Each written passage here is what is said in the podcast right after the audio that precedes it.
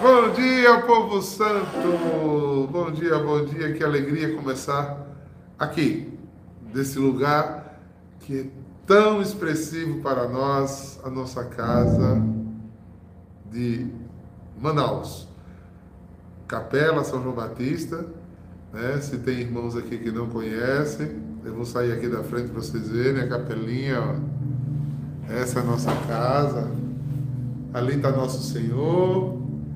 Desse lado de cá, na parede, aqui, isso, está o quadro da Mãe da Promessa original, o ícone mesmo, e do outro lado São João Batista. Aqui é o lugar onde, em adoração, louvo e bendiz o Senhor. Foi aqui que Dom Sérgio Castriani abençoou essa capela para que nós tivéssemos a graça de ter a nossa segunda casa na Amazônia. Que bom de daqui vir estar com as irmãs um pouco e sempre curtir, né, com muita alegria essa cidade. Se tiver gente de Manaus aí me ouvindo, meu abraço. Hoje à noite vamos celebrar, né? Então, sete e meia vai ter celebração. Se quiser estar conosco, é uma, uma alegria recebê-los na Casa São João Batista. Pois é, gente, o estudo continua.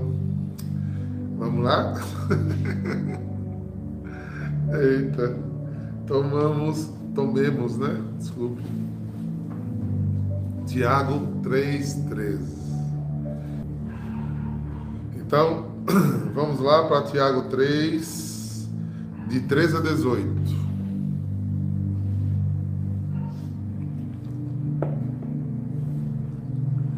Lembra que ele vinha dizendo, meus queridos, meus queridos, meus queridos, né? Hoje,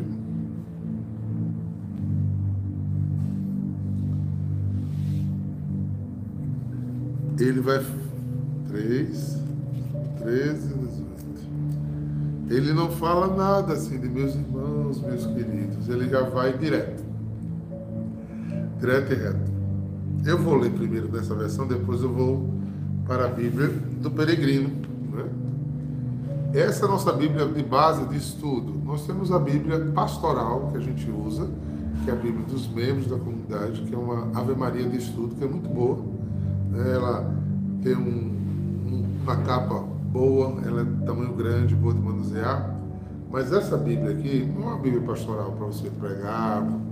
Essa realmente é uma Bíblia de estudo. Até na página, a metade da página, a parte de baixo da página toda, é explicação teológica. E você encontra e adquire lá na nossa livraria em adoração. Tá bom? E ajuda a obra de Deus a acontecer, porque estamos só com trinta e quatro por cento. Essa semana é decisiva para nós, né? Eu peço desculpas, mas eu estendo a mão já desde já, porque não podemos entrar no segundo mês consecutivo sem fechar o mês. Começa a comprometer nossa obra de evangelização, ela começa a sofrer, né? Essas, manter essas casas de missão, manter os irmãos, não é fácil. Então, a gente precisa, né, da colaboração, de estender as mãos com humildade e dizer, ajuda essa obra em nome de Jesus. Então, vamos ao texto.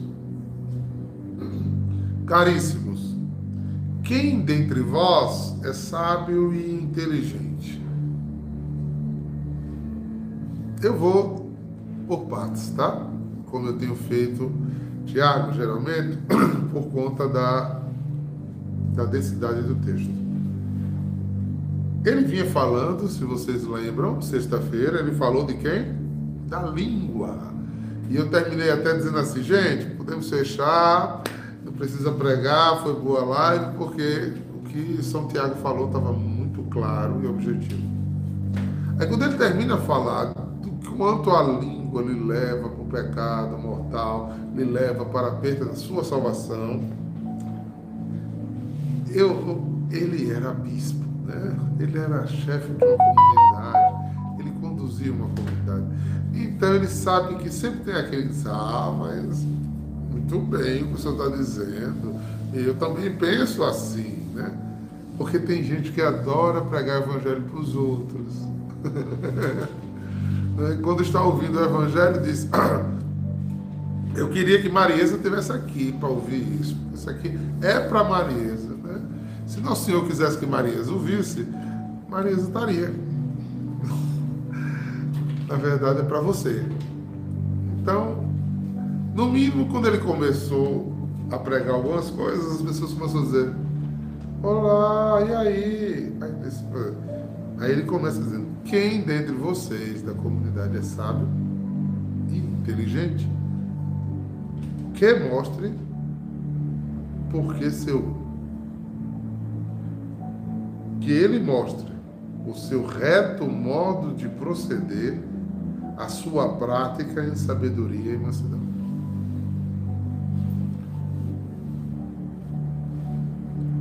Eu já ouvi tanto, gente, em atendimento pastoral: é, diácono, porque eu sou uma pessoa muito boa, eu não mato, não roubo, eu vivo para minha família, né? Sou uma pessoa melhor, não sou como fulana, como ciclana. Já começou a pecar, né? Se eu acho que eu sou boa, embora o evangelho diga que bom só Deus, só Deus é bom, mas mesmo assim, se eu me acho bom, que eu mostre, que eu proceda como quem é bom. Nosso Senhor era bom. Ele procedia, ele não fazia força nenhuma para proceder como era bom. E como era bom, né? Então, se você acha que você é uma pessoa boa, e a gente dá cai na pachorra de dizer: é, eu não mereço o que eu estou passando, é sofrimento demais, porque eu sou uma pessoa tão boa. Mostre, se você fosse bobo a si mesmo, você tinha um proceder sábio e doce. Você não cobraria critérios, você não ficaria fazendo bico, você não faria marra. Você tinha sabedoria em viver. Você viveria com dignidade. Dignidade de quê? De filhos do alto, não de filhos terrenos. Porque a indagação de Tiago vai nos provocar o próximo versículo catorze, que só complica. Olha só, vou repetir o versículo e entrar no catorze. Quem dentre vocês que fazem a live das oito horas é sábio e inteligente, que este mostre com seu reto modo de proceder, a sua prática em sabedoria e mansidão. Aí ele diz: mas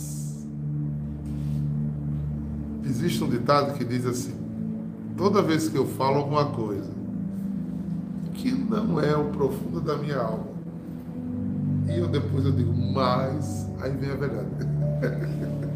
Tem hora que a gente fala mais docezinho para alisar, mas aí começou falar o que realmente quer. São Tiago fez a mesma coisa aqui.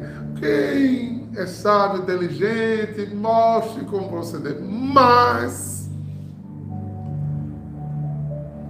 se for mentais no coração, amargo, ciúme, rivalidade, não vos glorieis, nem procedais em contradição com a verdade. Irmã Agda, lê na versão da, dessa Bíblia aí, o versículo catorze. Portanto, caríssimos, esperando essas coisas, esforçai-vos em ser por ele achados sem mácula, irrepreensíveis na paz. Olha aqui na Bíblia do Peregrino. Porém, se levais dentro de vós uma inveja ressentida e uma rivalidade, não vos glorieis, enganando-vos contra a verdade. Eu estou entendendo bem o que São Tiago está dizendo aqui a gente? Se eu não tenho sabedoria nem doçura para conduzir minha vida, e permito que o meu coração tenha inveja, ressentimento e rivalidade. Eu não tenho sabedoria e eu não tenho doçura. Aí me dá até piolho na cabeça. Gente, me, me diga, tem alguém aí que, que não é invejoso na vida? Levanta a mão aí para chamar de mentiroso. A inveja é um procedimento quase involuntário nosso. Eu gordo desse jeito, quando eu vejo um magrinho, eu faço bendito seja. E o pior, quando eu vejo um magrinho que come e não engorda. Aí eu fico tão feliz com ele, eu faço abençoado. Uma irmã Clara, né? Um beijo, irmã Clara. Ramon, né? Que não engorda de jeito nenhum. Gente, eu estou falando da inveja boba, que seria essa. Tem invejas que destroem. Não deixa eu conduzir minha vida com sabedoria. Me faz uma pessoa amarga. E eu começo a rivalizar com o outro. Porque quando eu me invejo com, digamos, se eu me invejo com a irmã Teresa Calcutá, consciente, inconscientemente eu começo a combatê-la. Tudo que ela fala me irrita, tudo que eu, é a ferro e fogo, eu não tenho complacência, eu não tenho misericórdia. Então eu tento abater. Exatamente, quintal, inveja branca. É, isso é racismo de pecado capital. Que não tem, né? Preto de alma branca, pois inveja branca é um, é um racismo. É incongruente. Não existe a branca. Existe uma alma que inveja. E a nossa natureza, às vezes, é vantajosa. Por exemplo, quando alguém conquista uma coisa na nossa frente que a gente queria muito, naturalmente vai... Eh, eh. Não é como diz quem tal. Eh, eh. Mas, tá bom. Mas o princípio foi inveja. Né? Agora, se eu não domino esse sentimento, eu posso dominar a consequência dele. Se... É, eu olho alguma coisa em Nívia que me dá inveja, eu tenho que combater. Com o quê? Com sabedoria e doçura. Eu tenho que transformar esse sentimento dentro de mim e, ao contrário de pagar o mal com o mal, eu transformo esse sentimento bobo, ruim, maléfico em mim em uma atitude de bondade para Nívia. Então aí eu saí do esquema diabólico que me aparta dessa sabedoria. Então, na hora que eu me disciplinei, disse, não, não posso ter isso. Se Nívia conquistou, é porque Deus queria que ela conquistasse. Então, quando eu saio desse espírito da inveja, não faço não. Ao contrário.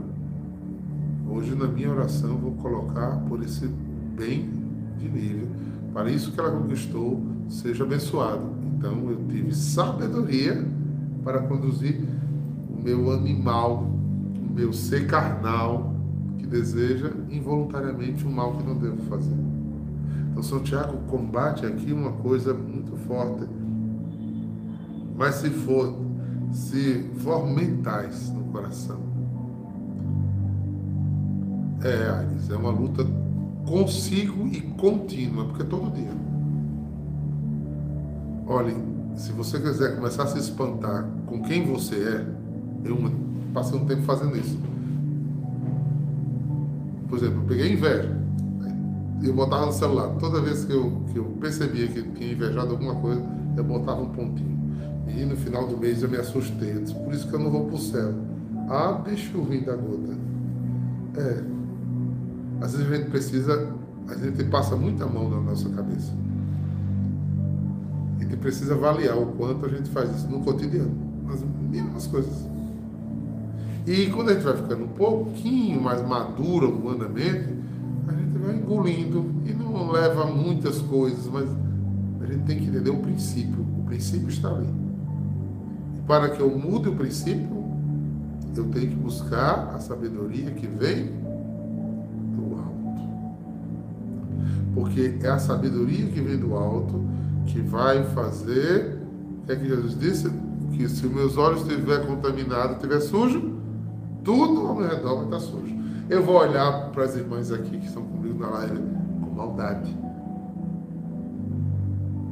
Você já viu. Não tem gente que olha para você que você nota que a pessoa é um olhar malicioso, um olhar malvado, um olhar amargo, um olhar de desprezo, ou seja, o olhar já é mal, em si já é mal, né? Aí você já percebe que a pessoa já está toda doente por dentro. Ela já está adoecida. Por isso que ele vai dizer, olha, se você procede, se você fomenta, se você alimenta isso, porque às vezes vem naturalmente, mas você não pode fomentar, você tem que combater. Em contradição, uma verdade. Versículo quinze. Essa não é a sabedoria que vem do alto. Ao contrário, é terrena, materialista e diabólica. Segura. Versículo quinze. Essa não é a sensatez que desce do céu, mas terrena, eu gosto dessa expressão, animalesca e demoníaca. Ou seja, gente, eu me arrepio todo dia quando escuto isso. Essa não é a sensatez que desce do céu, mas é um mundo, é terreno, é o jeito que o mundo tem. Vocês de aliança que trabalham no mundo secular, meu Deus, a pessoa puxa o seu tapete, pisa na sua cabeça sem fazer nem carinha de remorso. Rouba, trapaceia, calunia para tirar vantagem. Quantas pessoas do meio secular, colega de trabalho, só para ganhar uma promoção, vai lhe queimar lá na, na diretoria, sem objetivo, sem, assim, com o objetivo dele, de terra, de animal.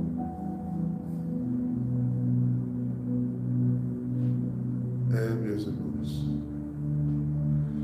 existe um incômodo imenso quando tem pessoas que têm um incômodo imenso quando vê outras felizes. Quantas vezes você atira pedras numa obra? Voltei para a igreja só porque ela cresceu, só porque ela está dando fruto. Como a sua não está dando o mesmo fruto, ou você não entende o que é isso, você simplesmente joga pedra. Eu vejo tanto isso pelo que eu já vi acontecendo na adoração. Muita gente, hoje, que é até membro da comunidade, chegou dando testemunho. Eu não suportava o Senhor, eu não gostava do Senhor. Uma irmã disse um dia desse assim, eu não me permitia nem conhecer a adoração, que dizia que era comunidade grande demais. Só isso já incomodava. E nós não somos grandes demais. Estamos muito longe das grandes comunidades. Árvore que dá fruto bom, leva pedrada, é, o povo quer comer a, a, a banda que está lá no teto, tome pedra, né? Mas isso é fruto, segundo São Tiago, de algo humano, animalesco, demoníaco. Você deu asa ao diabo. Você abriu no seu peito chagas diabólicas.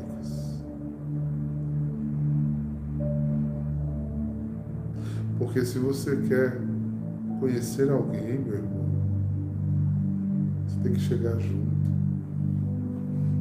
Preconceito é um conceito antes de conhecimento da verdade.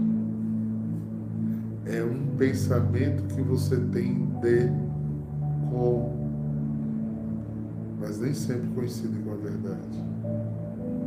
Eu olho para a Nívia, ela, é, ela é reservada, calada, ela faz... Nívia é chata, Por que deve achar? Porque ela é calada? Não. Eu que vá conhecer a Nívia. Eu que saio da minha zona de conforto. Eu que paro de preconceito. Porque eu sou expansivo, a Nívia, para ser feliz e bem na vida, ela tem que ser igual a mim. Não. Eu posso me encantar com a alma de Nívia profundamente, me encanto. É, com o jeito dela ser. Mas o que o Tiago está dizendo aqui é uma das maiores doenças sociais, não é só da igreja, não. É uma doença social. Eu tiro sempre todas as pessoas por mim, e isso é terrível. Eu tenho dificuldade de viver com o diferente, de conviver com aquilo que não é igual a mim.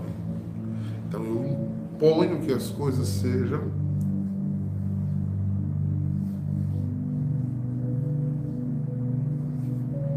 verdade, Alexandre. Sigamos.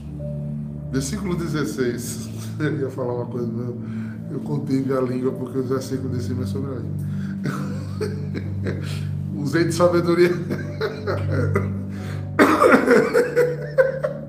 Vou até dar um golinho. Cadê os meninos aqui? Daqui?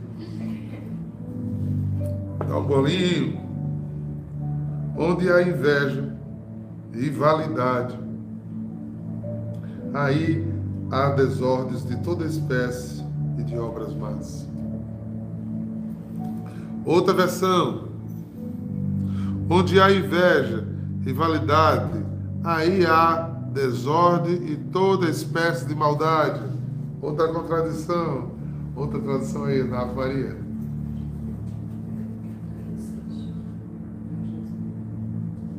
É...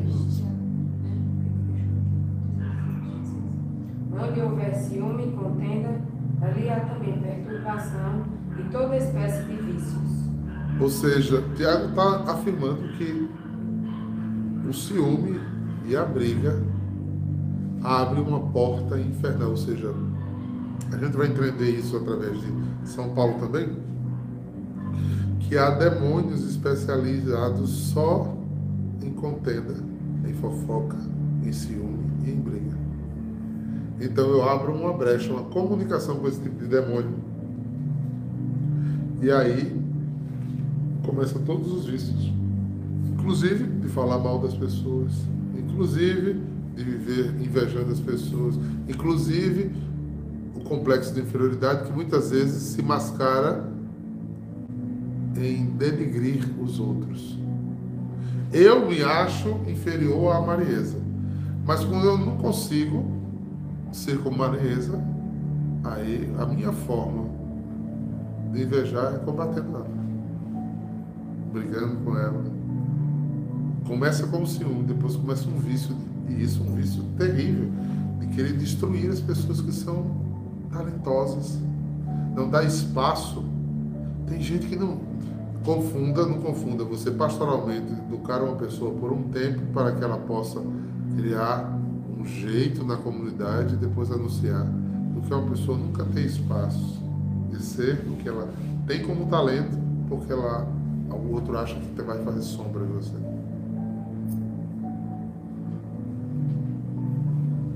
Se liguem,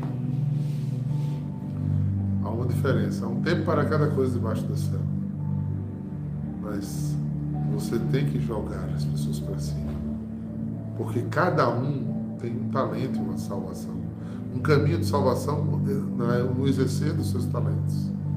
E eu destruo a obra de Deus sem sabedoria, sem doçura, quando eu encho minha, meu coração de inveja, de rivalidade, de materialismo e de demonismos. Todos os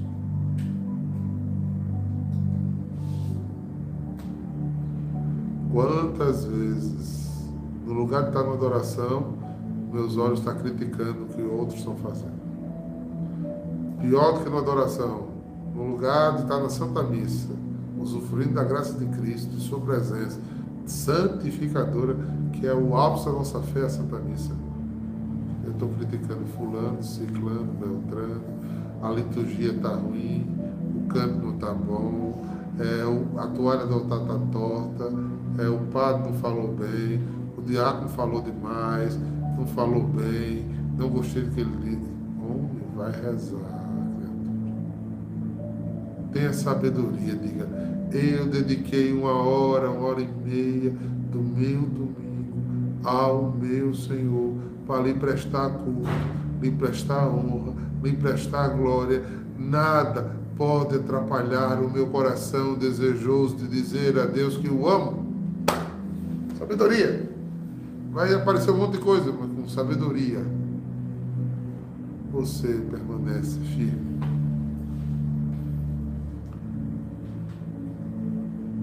Versículo dezessete. Por outra parte, a sabedoria que vem do alto é, antes de tudo, pura. Uh! Os puros verão a Deus.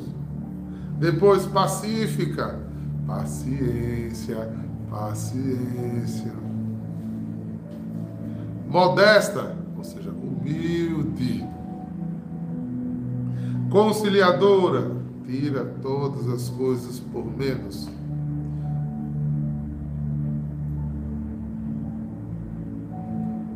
Por menos. Deixa para lá. Passa. Cheia de misericórdia. Olha o pecado e a desdita do outro e tem misericórdia dele. Misericórdia dele. E com um amor misericordioso o tenta ajudar a ir para águas mais refrescantes. De bons frutos, os frutos você conhece, que é São Paulo que descreve. Sem parcialidade nem fingimento, sem nepotismo. Nem coração fingido. Ou seja, se está na minha presença, faz. Quando eu não saio, não faz. Não é? É como assim, é como se eu imaginasse assim, que na vida religiosa. É, aí, na comunidade a gente reza três vezes ao dia junto. E uma completa sozinho. Aí nas férias, como não tem ninguém para me fiscalizar, eu não rezo. Ou seja, eu rezo por obrigação. Eu ainda não, não senti a espiritualidade de falar e ouvir meu Deus, né?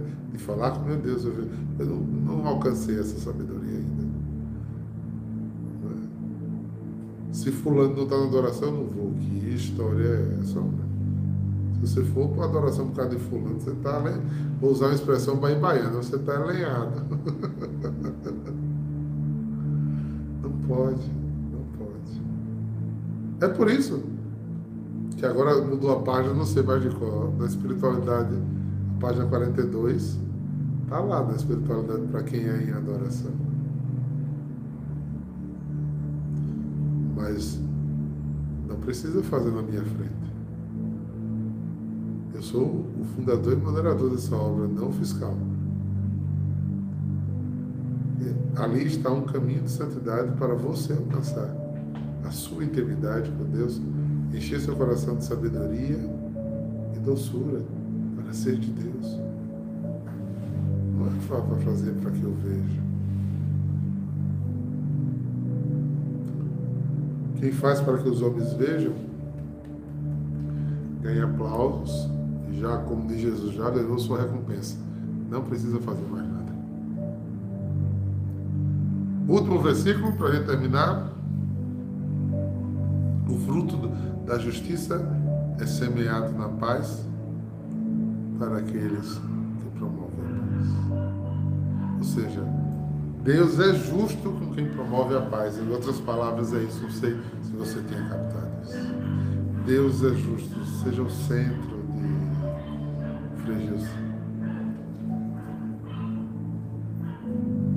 Deus é justo com quem promove a paz, com quem tem sabedoria e doçura para ser pacífico, porque o pacífico faz todas essas obras acontecerem. É pacífico, é modesto, é conciliador, é cheio de misericórdia e é cheio de bons frutos. Então a justiça de Deus vem sobre os pacíficos. É, pediram, fizeram um pedido aqui, ladainha da humildade de, de, de, de Shalom, missionário Shalom. É, então, por que a justiça vem sobre este? porque os justos possuirão a terra. Tudo corre para o bem dos justos.